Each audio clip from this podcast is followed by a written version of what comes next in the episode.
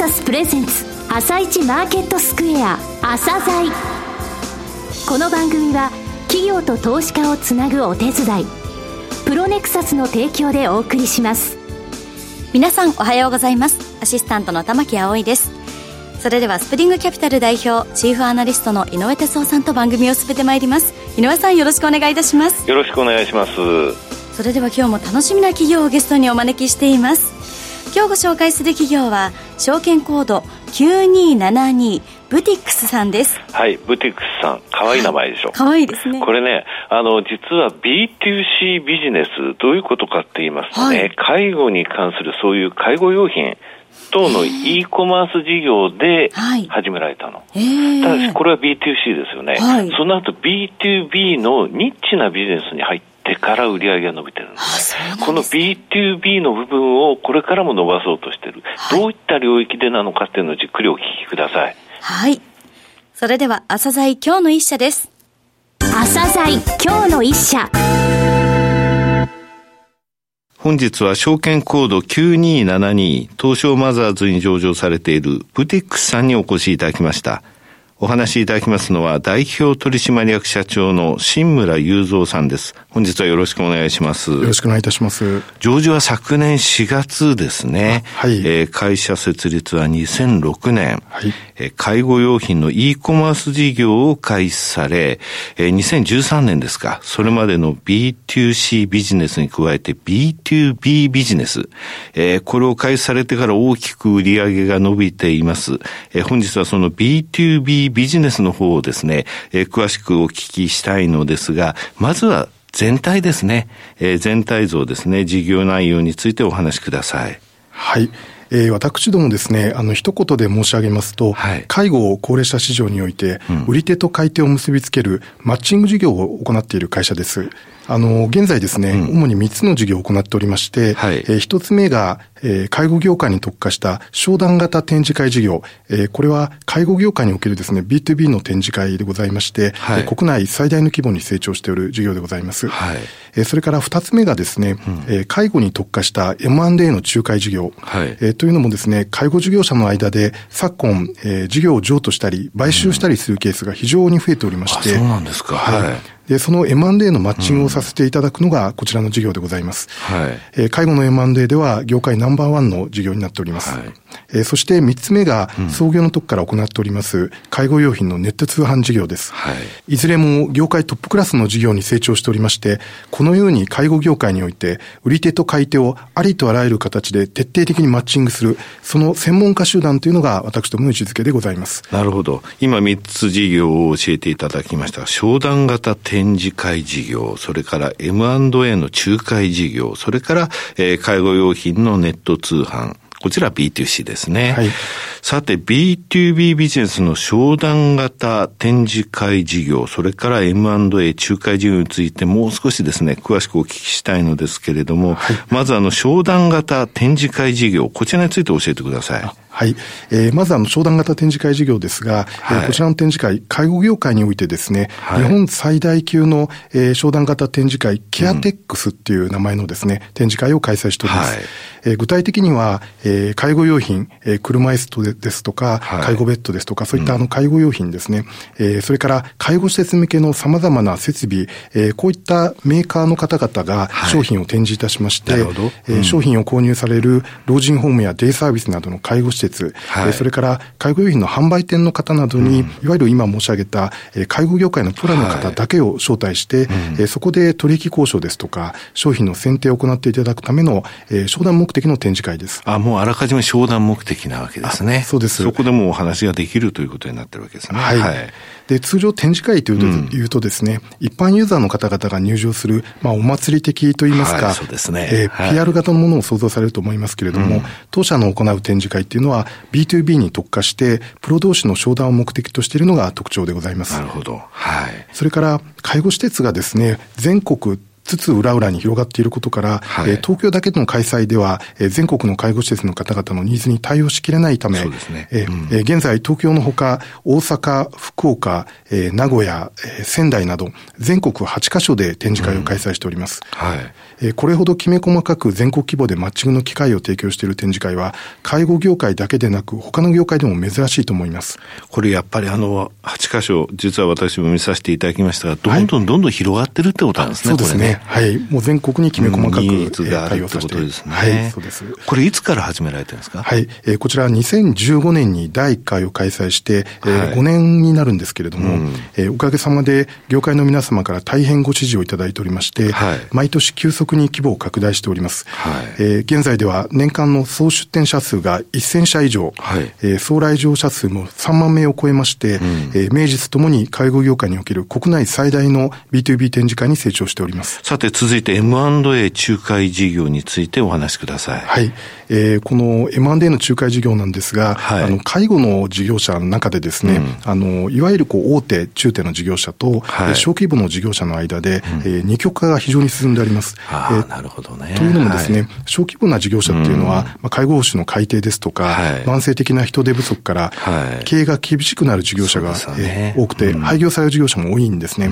で一方、大手、中手の事業者っていうのは、規模拡大のために、えー、他の事業者をどんどん買収されていらっしゃると。えー、その譲渡、買収の仲介をさせていただくのが、この M&A の仲介の事業でございます。なるほど。はい。えー、ところがですね、介護事業者の場合、こう、割と小規模な事業者っていうのがもう圧倒的に多くて、ね、はい。えー、従来 M&A の仲介サービスといいますと、えー、最低手数料が2000万円かかるというのが大体一般的でございまして、はい。えー、それですと、年商が数千万円で、うん、まあ、損益がトントンっていったような小規模な事業者は、とても手数料を払うことができないので、でね、はい、はい、泣く泣く廃業というパターンが多かったんですね。2000万円もかかってたんですか？そうなんです。はい、えー、そこで私どもは最低手数料100万円っていうですね、うん、業界でも破格の手数料体系で、うん、えー、サービスを開始させていただいたんですけれども、えー、そうしたところ続々と経営難で困っている事業者からお問い合わせをいただくようになりまして、はい、えー、まさに当社がこう、駆け込み寺ってよく言うんですけれども、はい、もう駆け込み寺のような形になってどんどんとこう案件が寄せられるということで、えー、仲介件数も毎年大幅に増えている状況でございます。すね、介護報酬の改定、人手不足、はい、消費増税、はい、こういったことがですね、ものすごく痛手になるんですよね、この業界はね。ねはい、特に小さいところはということですか。はい。うんで、また私どもですね、はい、介護に特化することで、うん、えー、買い手のデータベースが効率的に収集できるものですから、うん、はい、事業開始4年で当社が保有する買い手企業のデータベースというのが4500件に達しておりまして、はい、えー、大体の案件であれば、当社が保有するデータベースをマッチングさせれば、うん、非常に短期間に買い手が見つかるという強みがございます。なるほど。はい。えー、ですので、通常 M&A と言いますとですね、はい、えー、半年から1年ぐらいかかるっていうふうに言われておりますけれども、その制約までの期間が、えー、私どもの場合、えー、最短1.5ヶ月から半年ぐらいと非常にスピードが速いのが特徴です。なるほど。それはあの最低手数料が安い100万円からっていう部分と、非常にあのマッチしてますね。そうですね。ということですね。はい、回転が効くってことですね。はい、さて、この B2B ビジネスですね。こちらの方非常にあのこれからやっぱり力入れていかれたいというふうに思われてます、はいはい、あの、その通りですね。うん、はい。となりますと、今後の成長戦略ってものが重要になると思うんですが、はい、こちらの部分をお話しください。はい。えー、まず、商談型展示会事業につきましては、はい、現在8カ所で開催しているわけなんですが、うん、えー、まだまだ、えー、地方都市でですね、はい、えー、開催をしてほしいというエリアがございます。はい。なので、これをさらに地域を拡大いたしまして、はい、えー、全国展開を進めていきたいというのが、まず1点。うん、はい、えー、それからですね、すでにこれはもう始めておるんですけれども、はい、えー、介護と隣接領域と言われてます、うん、えーえー、まあ、介護よりこう元気な方であればこう健康分野がありますし、はい、介護がまた、えー、介護度がこう進んでいきますと医療分野っていうのが、はい、あの対象になってくるんですけれども、うん、この健康分野、医療分野についても B2B の、はい、はい、マッチングのニーズが非常に高いので、うん、えー、健康分野、医療分野の展示会を立ち上げて、えー、業種の横展開を図っていきたいという形で拡大を図ってまいりたいと考えております。これもうすでにやられてますよね。もうすでに、はい、始めております。東京ケアウィークっていうのはそうですか？その通りでございます。なるほど。はい。はい。これはあの、えー、介護ということではなく、豊かな、えー、超高齢社会。はい。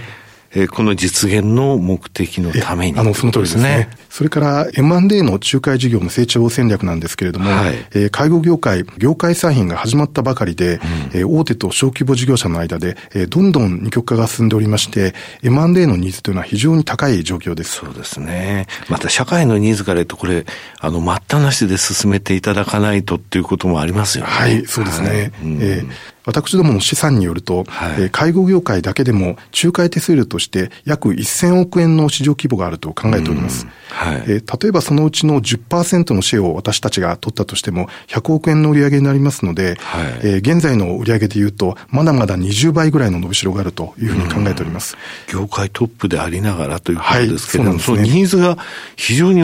大きい。大きいわけじゃないですか。はい、で、トップと言いながらこなせてる件数が少ない。はい。ということを考えると、ええ、事業規模をどんどん拡大できるってことですね。そうですね。こええ、ここで、はい。ここでしっかりシェアを取っていけば、かなりまだまだ拡大できるというふうに考えております。はい、えー、となると、人で入れるという部分についても、はい、結構力入れられなければいけないんじゃないですか？そうですね。これ採用についても非常に力を入れておりまして、はい。えー、まあこの M&A 仲介については、M&A のコンサルタントの採用ですね。そうですよね。はい。あの、非常に最優先事項として、えー、取り組んでいるところです。最後になりましたが、リスナーに向けて一言お願いします。はい。超高齢化が進む日本社会で、介護サービスの需要はこれからも増える一方だと思っております。えー、そのような中、介護業界最大のマッチングプラットフォーマーとして、えー、これからも様々なマッチングサービスを提供してまいりたいと考えております。ぜひご注目をいただければと思います。志村さん、本日はどうもありがとうございました。ありがとうございました。今日の一社、ブティックスをご紹介しました。さらに井上さんにお話しいただきます。はい、えー、ブティックスさんですね。はい、あの、B2B のビジネスの部分、商談型の展示会事業、まずね、えー、えー、これまだ8箇所なんですよ。まだっていうふうに私は言いたいのは、この会社はね、もうためらうことなく成長戦略取ってほしい。拡大してほしいと思うんですよね。えー、これあの、商談型なんで、いわゆるあの、展示会とか、えー、なんたらショーっていうのは違うんですよ。メーカーの人と実際にそれを欲しているその事業者、しかもの決裁権限者が来て、そこで商談が行われるという形なんですね。これ、うちでもやってほしい、うちでもやってほしい。だって介護事業っていうのは全国にあるわけですから。はい、ですね、ので、これも、え展示会事業として十分、あの、これから拡大できるわけですよね。しかも健康、それから医療の部分についてもこういう展示会ができると、これから。はい、つまりそういうノウハウがあるってことなんですね。はい、そして M&A 仲介。これにつきましてはね、本当にあの、いわゆる介護施設っていうのは小規模が多いんでね、そういったところに M&A、じゃあ事業をね、えー、継承してもらう。どっかに譲る、そういった時に M&A2000 万円です。誰が払えるのって話なんですよ。そ、ね,、れをね、100万円で始めてますと、はい、それも1ヶ月、2ヶ月ぐらいのところできちんと、えー、マッチングできるようなデータベースがきちんとありますよってことで、これもトップ企業なんですね。ですので、これを、部分をやっぱりもう少し拡大していけるっていうことなんですよ。えー、これやってもらわなきゃ困るんですよね。ねあの、介護、はい、介護報酬とかね、あと消費増税が上がるっていうのも実はね、はい、あの、介護業界にとってはとっても大きな問題でね、えー、さあそこに大人用の紙おむつ買いに行くとか、いろんなことが出てくるわけです。よ、綿棒を買いに行くとか、そういった時にもう増税だとね、痛手になってしまうんですよね、はい、そういった部分あるので、これからまだまだニーズがあって、はい、そう10%シェア取っても、っていうあの市場規模の話されてましたよね。すで、ね、にトップなんで、はい、そこの部分伸ばしてほしいと思うんですね。はい、ただね、やっぱりこの会社って一番初めのところの成り立ちを考えてみますと B2C じゃないですか。はいすね、この B2C で介護のネット、えー、販売ってものをしてた時から、その品揃え日本一なんですよ。これね、何が必要か、何が欲しいかっていうのを常にそのえ買い手に寄り添って品揃えを揃えた。はい品揃えを拡大させたってことなので、だからそういった寄り添うっていう姿勢がこの M&A においても、それから展示会においても生かされてるので、もう一度言います、もう目先の利益とかそういうこと関係なくこの企業を見るときは、もうとにかく成長してほしい、拡大してほしい、もう銀行さんもどんどん融資してほしい、そういうことですわ。はい。がかかってますからね。はい。はい。それでは一旦お知らせです。企業ディスクロージャー IR 実務支援の専門会社プロネクサス。上場企業のおよそ6割2200社をクライアントに持つこれはアジア証券印刷の時代から信頼と実績を積み重ねてきたからこそ。さらにプロネクサスが目指すのは企業と投資家をつなぎ日本の株式市場を活性化させることです。